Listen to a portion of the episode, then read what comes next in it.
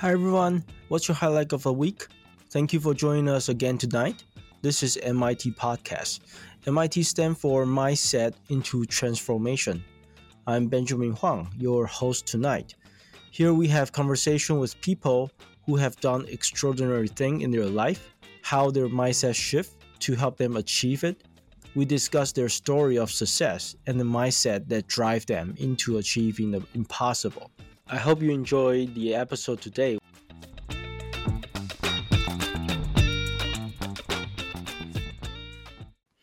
Today, I'm very excited to have a great entrepreneur joining us. He's very young compared to many of us. At the same time, he's already very experienced in starting business and boosting business growth. Daniel Miller. How are you, Danny? Good. Thanks for having me, Benjamin. Appreciate it. For sure, for sure. There's a lot that we should talk about. Uh, you have done a lot of impressive things. Um, actually, before the recording, we actually have you know touch base and with your um, uh, the information that you share with us. Um, you were saying that you were um, just getting out of college and uh, you started to you know getting ready for your first job, and before yep. you even getting started, you got a, a pay cut already.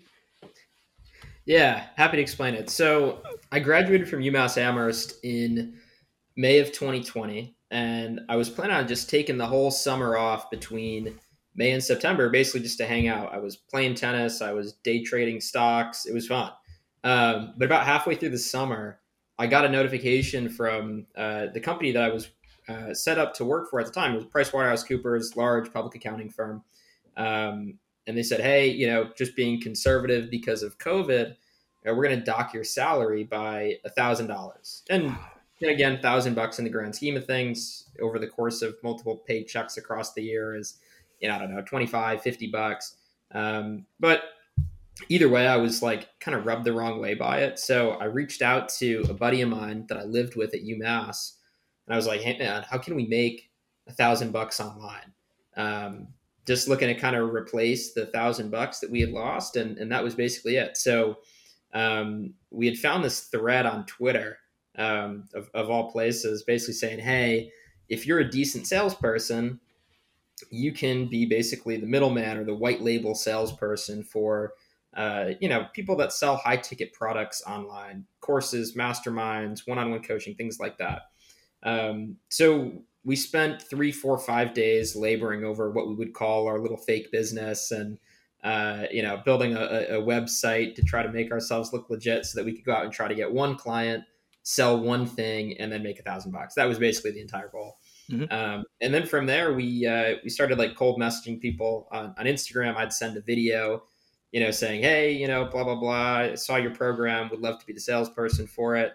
And uh, first guy that we got in touch, first guy that we actually reached out to, uh, ended up being our client. This guy Jason Dries, and I still work with him to this day. Um, he said, "I don't need white label sales, but I need a group coaching program. Can you guys build that?" And we're like, uh, I, you know, I don't really know. My my background was sort of in e-commerce, and uh, my buddy's background was in you know copywriting and things like that. So we're like, ah, we're looking to make the money. Why not? Um, so we dove into it and uh, worked on kind of like a commission only basis. So we worked for free for three months, and my job at PwC had started. And eventually, the group program was a pretty big success. We got a decent check, um, and then we quit our jobs in December of 2020 and haven't looked back. Wow! So how long have you have you worked on your first job? Uh, I, I quit my job after three months. Wow! Not well, probably shortly after probation, I guess. Yeah, it was uh, it was it was maybe a little tight, I think, for everybody's comfort. So yeah, uh, and it was right before the busy season, so it was. Uh, there were a few conversations where people said, you know, you are you are burning every bridge, and you know, there will be no no way for you to come back. And I was, I was okay with that. That's you know, I wasn't wasn't my favorite job, anyways. Yeah, yeah. I I, I just curious, right? I mean, since you're working with uh, Jason, um, you know, mindset is a big thing to him, yep. right? Um, I wonder, uh, like, right, because before you start the job, you have already, you know, started a business and you know probably doing already pretty well, right? Sure. Um, how how did that, uh, you know, mindset that you know, um, align with your job, or does it align at all? It right, really didn't. Yeah, it really didn't align with the job. So, you know, I think my starting salary at PwC was 64 grand. Um, you know, you can eventually get it up to maybe 75 in year two, and you kind of peak at maybe 120, 130. Mm-hmm. Um, so I, I, knew that that was kind of the, the trajectory that existed there. Um, but when I started interacting with Jason, he really kind of opened my eyes to uh, there, there's a whole lot more out there than than 70 grand a year working oh, sure. you know 50 60 hour weeks. So uh, jason's been a huge huge proponent of the success that uh, you know the business has been able to have uh, both for myself my partner people on our team. He's been awesome.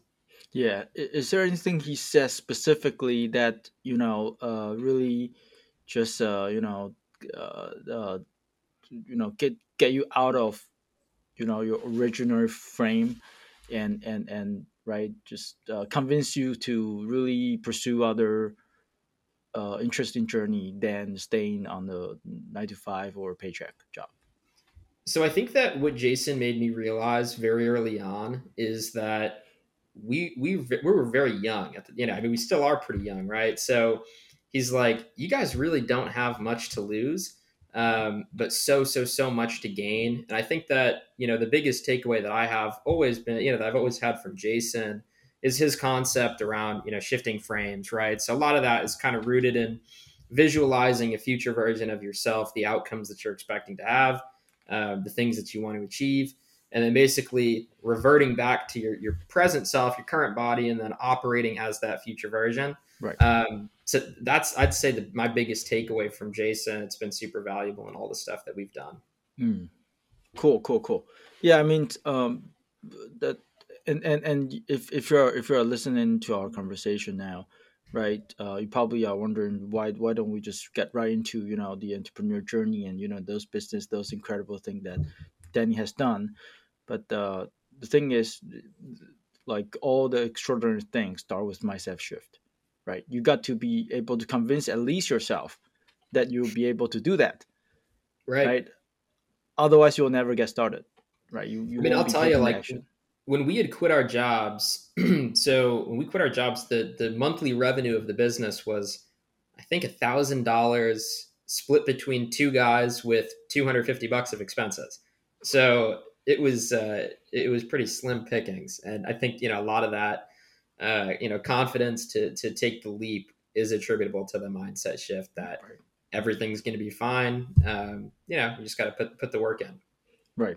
Do you think you can give us a, a brief um, or just a quick understanding on what's the number that you, you guys are doing right now, comparing with you know the initial um, you know, the initial one k? Yeah, for sure. So right now we're doing about seventy to eighty grand a month in revenue. Seventy to eighty pretty doing pretty good. And that's what that was what two years ago, three years ago. about yeah, about eighteen months ago, I would say. Okay, okay. See, this is tremendous growth, right? If if you're like working for nine to five, there's no way you can get that much of growth in terms of percentage, right? Right. Crazy. Okay, Danny, let's get get into um, you uh you you have also mentioned that you your expertise more on e-commerce, right? Originally, yeah, I had a uh, an e-commerce business back in college, so that was kind of the starting point.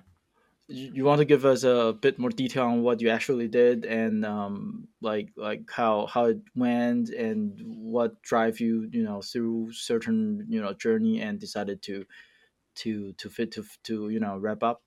Yeah, for sure. So I was uh, I think like I said, I graduated from UMass, but I actually started at UConn. I was very miserable there. Um, just didn't enjoy it. Didn't like being in the middle of nowhere. I had great friends, but you know, I was an engineering major and I wasn't probably smart enough to be an engineering major. Uh, so, anyways, I was pretty bored and I was filling my time with uh, you know random businessy sort of things. I was always looking up ideas, different things to do.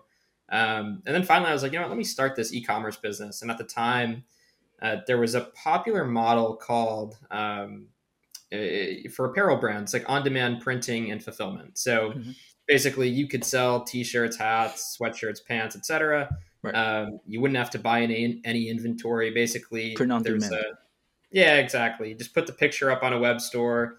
the order gets placed, and then you know an API calls over to Printful or whoever your fulfillment partner is, and they print it, pack it, ship it.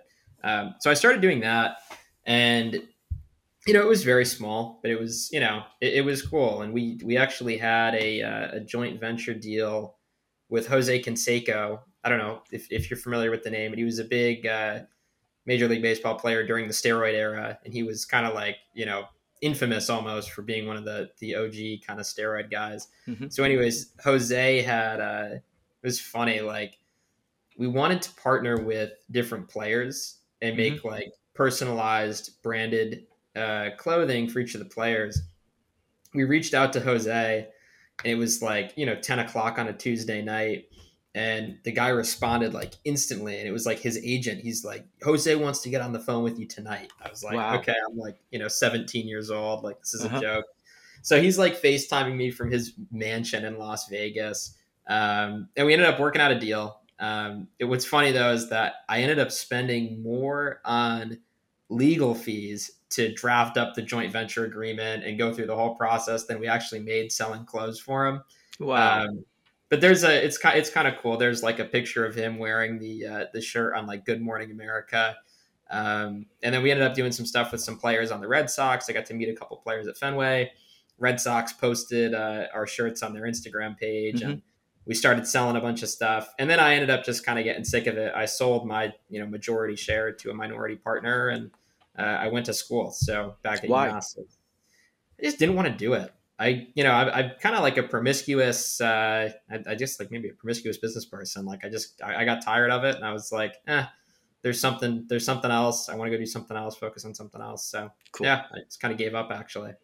How was the revenue look like when you, uh, when you sold the very the small. I mean, it was, it, it was very minor. I'd say maybe 10, 15 grand a month. Mm. Um, it wasn't like a big production or anything like that, more mm. like a side hustle. Right, right, right. It's kind of a fun thing to do when it's no longer as fun. You exactly. Yeah. Exactly. And and keep in mind the margin on that stuff was extremely low. You know, so it's like you've got customer acquisition costs with ad dollars, you've got cost of goods, and it's very expensive because you're not holding inventory, you're using a production exactly. fulfillment partner. It's like, yeah, I don't know. And you're taking all the risks. Exactly. Yeah. Right. Exactly. Cool. Um, the next thing that you did was um, you founded your current company, right? Correct. How did it go?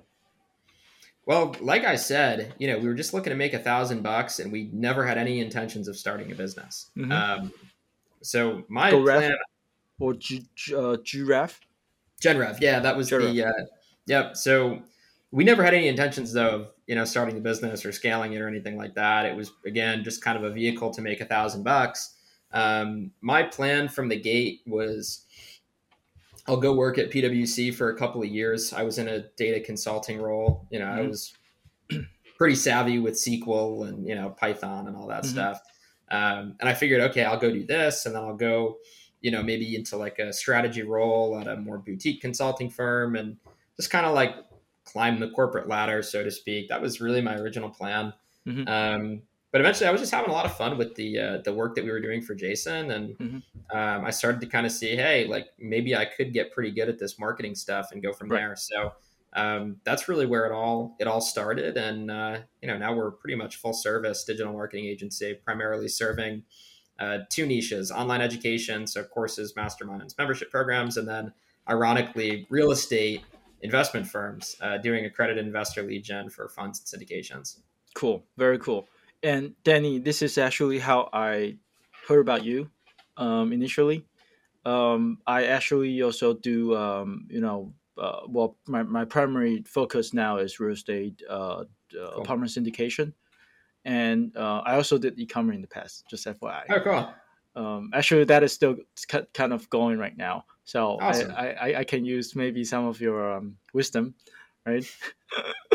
but I, I understand uh, how those journey look like, and I believe what you have been doing is, uh, you know, already very um, entrepreneur.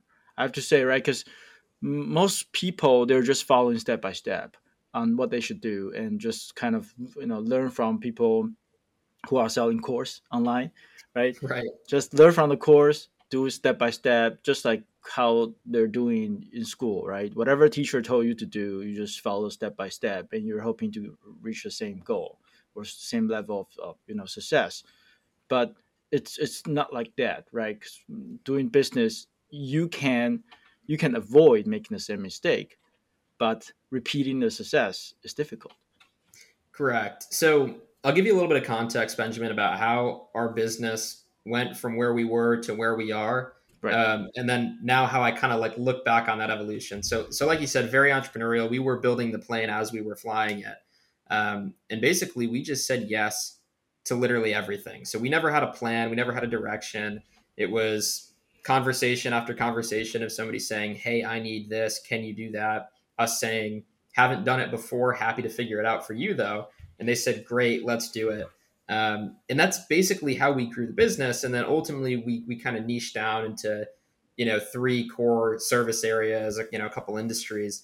Um, so it's like a double-edged sword though, because that approach that we took of saying yes to everybody, doing literally everything, um, you know, allowed us to, you know, kind of go from zero to 70 or 80, right, mm-hmm. in, in monthly revenue but at the same time it's we're kind of at an inflection point now where it's like to to scale um, a lot of the business is highly dependent on you know, me and my partner from a, a strategy perspective and operational perspective such that it's hard to bring people in and do things that are so different for each client across the board. So um, I wouldn't change anything about the way that we got started, but going forward, we're definitely kind of changing our operating model to be much more specialized right. Um, and kind of following that step by step plan so that we can bring people in to scale faster.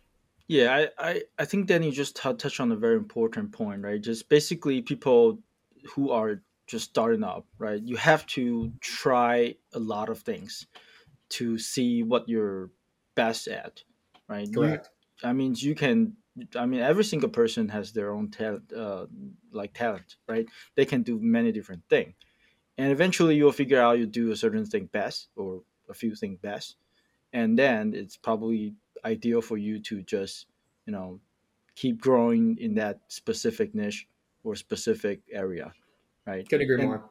Yeah, and and I mean like this is this is uh, I mean if, if if you look back to many people who are you know doing very well, this is kind of how they get into their current success, right? Yep, exactly. Yeah, we had to we had to say yes to everything because again, there was yeah, a thousand something. bucks split between two guys, right? Yeah. Um, but if, I mean, we to be honest with you, Benjamin, we don't. I don't know that we even figured out what we were good at until like a year into the business. You know, it was it was borderline that long until we're like, oh, okay, like this is truly what we're best at. This is the value that we can provide. We've got mm-hmm. the repeatable results to show it. Um, so yeah, I think it's uh, you know you, you kind of have to start out broad, right, and get mm-hmm. started mm-hmm. somewhere. Uh, but eventually, to kind of get past the threshold from you know, okay, we're a small business with, you know, five to 10 employees and take it up to the next level. I mean, and again, right. I'm not there yet at mm-hmm. 20 to 30 employees, but my suspicion is that I need to specialize and, and go, right. you know, kind of mm-hmm. super mm-hmm. deep pretty quickly. Yeah, yeah. Danny, there's uh there's there's one more one more thing I I I see you, you know, just um mention it, but I, I also see that to be extremely critical for the successes uh basically you're creating value to people to start yep. right? Uh, you you understand what people need. You try to figure out try to create a value for the people um, you know to fulfill their need right? And eventually you're specialized in different thing. And right that's that's kind of how we get off the ground. Um, and if i can ex- expand that a bit more um, so with your current three focus um, of your service, right?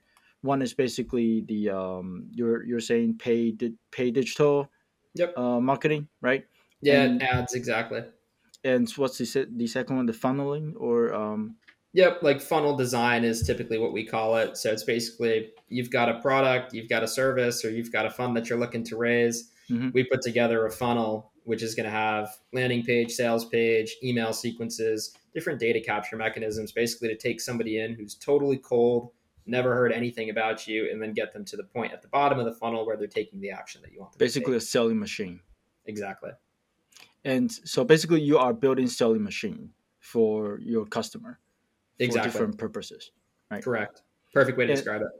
Cool. And do you want to give us some, you know, brief understanding on, you know, how, uh, like, like what what it takes for you guys to really build it up, and, um, you know, say if there's a client, um, you know, looking around for different services, why don't they just build themselves instead of they, you know, they should work with you guys? Yeah, for sure. So again, very highly dependent on the product that somebody's bringing to the table. Um, but a lot of times, people aren't building out their own funnels or their own selling machines, um, as you described it, uh, because they don't actually have the the full picture on what's working in their specific niche. So. What's benefit beneficial for us is that we work with a lot of different players in the same industries, um, and we have the luxury to test on you know each different product three different ways to sell it or four different ways to sell it. Um, and then we've got you know different analytics mechanisms plugged in throughout each way, uh, each part in the funnel to say, okay, conversion rate from cold traffic to data capture is X. Then from data capture to this next level is Y. Mhm. Um, so basically, it's like a data analytics equation, right? So we want to figure out what's going to be the cheapest way for somebody to acquire a customer. Um, And we've got a breadth of clients that we're already doing that for and we apply a lot of those learnings to our new clients. How many clients are you working with right now, and how they're doing? Yeah, right around 20. Um, so typical engagement for us is kind of a monthly, uh, monthly sort of engagement where we're doing, we build out the funnel at the front end, and then we manage the ads and then iterate on the funnel uh, on kind of a monthly ongoing basis. Some people work with us on a one-off basis just to build a funnel. Very much dependent, but no, overall great results for the clients. Um, you know, people have stayed with us for, you know, again, right when we started, we started with Jason. He's still with us. Um, a lot of our earliest clients are still with us today. Yeah, and I mean, Jason's program has been booming uh, in, the, in the past 12, 12 months or 18 months, right? Yeah, Crazy. Cool. Um, yeah, so if you're listening and you're interested to um, to a, a someone who is specialized in building a selling machine, feel free to reach out. Till the end of the podcast, we'll include um, Dennis' uh, information and his uh, you know upcoming website, right? And also um, his his uh, his contact. So if you're interested, feel free to reach out. uh, Danny, let's get into the next topic that I'm extremely interested in. Was that you mentioned that uh, from what you're doing, you notice that a lot of um, people have the money that's basically sitting on the sideline, looking for um, the right deal. Yep. Um, I don't know if that just specifically in uh, real estate or that kind of apply to elsewhere. Want to give us some color to it? Yeah, for sure. So, I guess for everybody's context, um, one of the things that we've done over the course of time is get very deep on uh, accredited investor lead gen for funds and syndications. So basically, we built out the the funnel model or the selling machine model, right? That that converted cold traffic to customers for courses and memberships and mastermind programs. And we took our learnings from that online education model and then applied it to just this different industry, which is capital raising. And we found that a lot of the same principles um, on the online education side actually worked just as well, if not better, on the capital raising side. Because at the end of the day, it all comes down to nurturing somebody, um, providing value, making sure they know, like, and trust you, um, and then giving them the information that they need to convert. Right. Um, so there's kind of a formula to it. And so we've been working with different funds and syndications um, to help kind of bridge the uh, the gaps in capital that they have when they're raising money for a deal. So one of the things that we see a lot of is that um, if a syndicator is raising money um, on a deal, they're able to to get a certain amount from friends and family. Uh, maybe they've got some people in their network, but eventually, if they want to continue to take down bigger and bigger deals, there becomes kind of this gap, right? And you know, say you're raising 20 million, you can pull together 10 million from friends, family, and your network. Where do you get the other 10 million? Um, and a lot of times, what people have to do is go to an outside partner, um, another fund, a private equity firm, um, and that money is substantially more expensive. These are people that want a GP position in the fund or the syndication. Right. Um, their terms aren't as great, so you end up paying more, and your returns are lower. So our pitch, really, in this space is okay. If you can continue to build out your list of accredited investors, people that will invest with you on favorable LP terms. Um, over the course of time, if you nurture those people, provide good deals, provide good returns, um, your cost of capital is going to go down. Mm-hmm. So, what we've seen is that there's a lot of money sitting on the sidelines, as Benjamin said. There's plenty of accredited investors out there that have capital that's ready to be deployed. Um, a lot of times they're just looking for a sponsor or a syndicator um, that's reliable, trustworthy, um, and somebody that can give them good returns. Um, particularly now with uh, where the stock market's at, and uh, there's so many players in the real estate space, but there's I don't think as many that are broadly, um, you know, positioning themselves as a place for for you know investors to place their capital. So really, what we do is try to make those connections between syndicators and funds, the accredited investors, um, and then help bridge the gap. So um, over the course of time, the thought process is that hey, if you build out a list of you know thousands of accredited investors and provide great deals, your cost of capital is going to go down over the long term. You're not going to need to source money from private equity um, or other funds and syndications. Mm-hmm. Guys, right here, this is the value, right? Bridging the the two different sides of need together right? One side they're looking for deal, the other side are looking for capitals, right? When you uh, you know establish such a you know bridge that connect to end, this is how you do a great business. So Danny, this is a, a great great lesson. I really appreciate you you, you give us more time, more context to it. um, I think uh, throughout your journey, right? Uh, business is not always you know good times right? There got to be good time bad time right? Right. Well you want to give us some you know uh, story about the good times and bad times?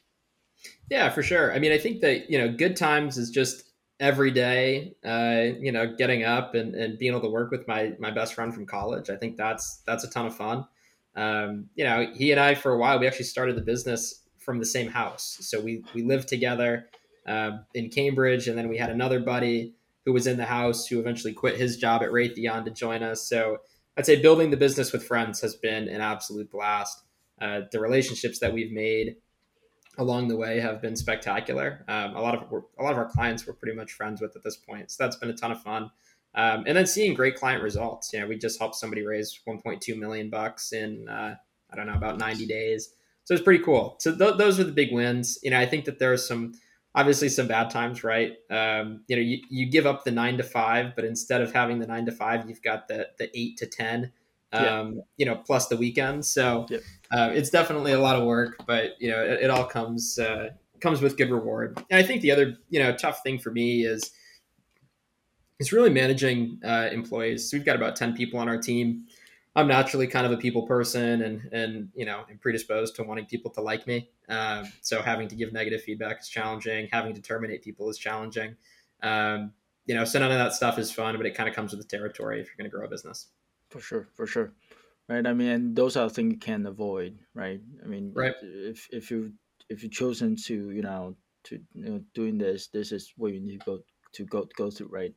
It, this is more of you know risk aware thing right? If you if you are willing to put in much more effort than other people's, right? Uh, you you get much higher word, right? Especially in the, in, in this timing, right? Um, just mentioned about stock market. Um, we uh, I think just a couple of days before this recording, there was what more than thousands uh, point drop on on Dow or something. Yeah, right? it doesn't end. Pretty crazy. Um, Danny, is there any any uh, specific uh, challenge that you have faced throughout the journey um, that uh, kind of make you to do a shift um, in terms of your original directions or shift on the mindset, changing you how to do things, the kind of the way that you're doing things that you can yeah. share with us? For sure. So this is actually something that I I would say I've reconciled in the last like two to three weeks, but has been enormous for me. So bear with me on the on the brand new content. Um, so as a as a business owner and somebody who basically gives everything I have to the business seven days a week, um, a lot of times I feel like my identity is actually tied up in the business. So it's like very hard to separate Danny as an individual from Genrev the business. Um, particularly as it relates to client relationships. Right, if somebody is unhappy with GenRev, internally I'm like, oh boy, they're unhappy with Danny, and it creates this weird disconnect in my brain. It's very challenging to deal with. Um, and on the flip side, if somebody's happy with GenRev, oh, they're thrilled with Danny, right? And it's like this super highest of highs. So there's like this kind of pendulum, right? These highest of highs, lowest of lows um, that I think a lot of entrepreneurs experience on their journey. Experience the like, same thing, right? So it's like if when your identity is so tied up in the business, so too is your day to day kind of emotional state. And I think now um, you know, post COVID, people are, are, struggling with mental health. That's that's something that I would say to be aware of. And one of the ways that I've kind of overcome the uh, correlation between personal happiness and results in the business is to recognize that independent of the business, like I have my own life, right? So I have this little graph. I guess it's like a little chart that I draw. It's like Danny's up here, right? And then there's these different webs that go down and like GenRev is just a piece. It's one of the things under the web, mm-hmm. but there's a whole bunch of blank space over here: friendships, relationships, family, hobbies, free time, things that I that I like future to do. businesses.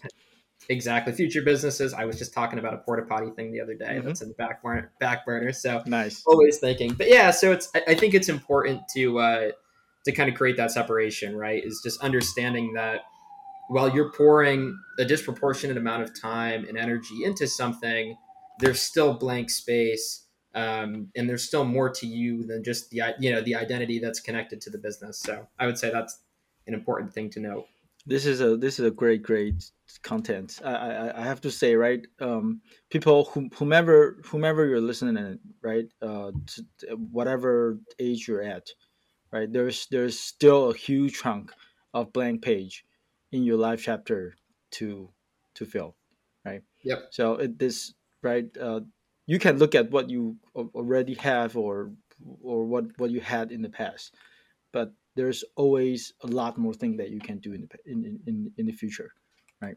Of course. um, Danny, let's touch on the the books that you talked about, right? There's there's a of course, right? You work with Jason, and he recently came up with uh, new books, right? Um, you want to give us uh, the books that you recommend our listener to to to read that impact you the most? Of course, yes. I'll start with uh, I'll start with Jason's book, "Do the Impossible." Just came out recently. Mm-hmm. Um, "Do the Impossible" by Jason Drees is what I would say is a distillation of Jason's entire success journey into you know four hours of reading. Uh, that if you can understand at least eighty percent of it, or tell yourself that you commit to understanding at least 80% of it, you're going to walk away with absolutely enormous transformation. Um, Jason's approach to success and mindset is very different from the typical business coach or performance coach. Um, one of the biggest things that Jason talks about is that volume of effort does not necessarily equate to volume of results hard work doesn't necessarily equal success. Um, right. Hard work puts you in a position to succeed, but doesn't necessarily ensure success. Um, Jason believes the starting point to success is alignment, um, alignment with yourself, alignment with your target, alignment with your desires, things like that. Um, and a lot of that is kind of rooted in this concept around shifting your frame, like I mentioned earlier, to that future version of yourself, um, and then making decisions in the present as if you were in the future. Um, this book, again, Do the Impossible, I'd say pretty much step by steps gives you the guide um, and the mental framework for how to work through these things, how to think like that. Um, for me, it's been enormously helpful. Um, again, as somebody who has dealt with a lot of uncertainty, especially starting the business early on, um, just kind of having that North Star and being able to, to consistently show up with confidence and alignment in the day to day, I'd say that's a, it's a must read. Yes, and and this concept actually apply to many different things, not just business, right? Correct. If if you're if you're looking or if you're if you have been dreaming to become some become you know the, someone or or get into a certain uh, you know uh, career stage, right? Getting yourself a uh, getting yourself aligned and having you know implementing those uh, method that that Jason mentioned in the books will help you in in in the, in a great degree. Right. For sure. Is there other books that you recommend? So there are. I would say my my favorite uh, my favorite book that is not business and success, but is kind of adjacent to that, is Algebra of Happiness by Scott Galloway. Mm-hmm. Um, are you familiar with Scott Benjamin or no? No. So he's a professor of marketing at NYU Stern. Um, he's got a couple podcasts where he talks, you know, intersection of business and tech, and occasionally some politics. Um, it, I think he's an incredible thinker. In the Algebra of Happiness, he basically distills his 55 or 60 years of life experience into a few simple equations um, around really what it takes to be happy, and it's it kind of contradicts conventional wisdom, I think, in many ways, and, and makes you think different. So I guess mm-hmm. there's the common theme for you. I like stuff that kind of shifts how you think and is a little bit contradictory from what you would normally read. So um, that one, you know, for me, I thought it was helpful. There was there's a lot of stuff just around family.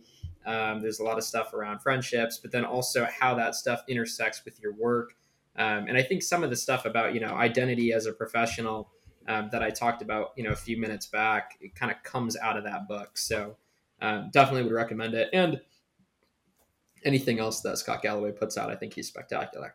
Cool, sounds good. I'll I'll certainly check it out. Um, you were saying there's another one. so he's got a few other books. He's got um, okay. the four, which is basically you know his he's he's kind of like a big tech he's like a big tech lover, big tech hater. Like he's made his hay investing in Facebook, Apple, mm-hmm. Amazon, Google, um, but then just rips on them on his podcast. So the four is basically just talking about you know the monopolies that exist in big tech, but also from a business perspective, it's very fascinating because you can kind of read how these businesses were built. Um, and then how you can apply some of those levers that these you know kind of monopolistic beasts have implemented to your own small business. Cool, cool, very good. Uh, Danny, how can people find you and how can people reach out to you? Yeah, so ironically, I'm actually pretty. I, I run an agency that does social media work for influencers and all that stuff. I'm actually pretty private, but you can find me on Instagram at dmiller5798. Um, and if you wanted to reach me, just Danny at genrevv.com, Danny at genrevv.com. Sounds good, Danny. And uh, I believe the, the conversation that we have uh, done uh, are creating a lot of value to our audience. Um, glad. Yeah, thanks a lot. I will probably follow up with you on a lot of things that uh, you've been through. Um, right? We have shared a lot of you know common background. Um, thank you for tuning in. Um, please uh, come back uh, in our next episode.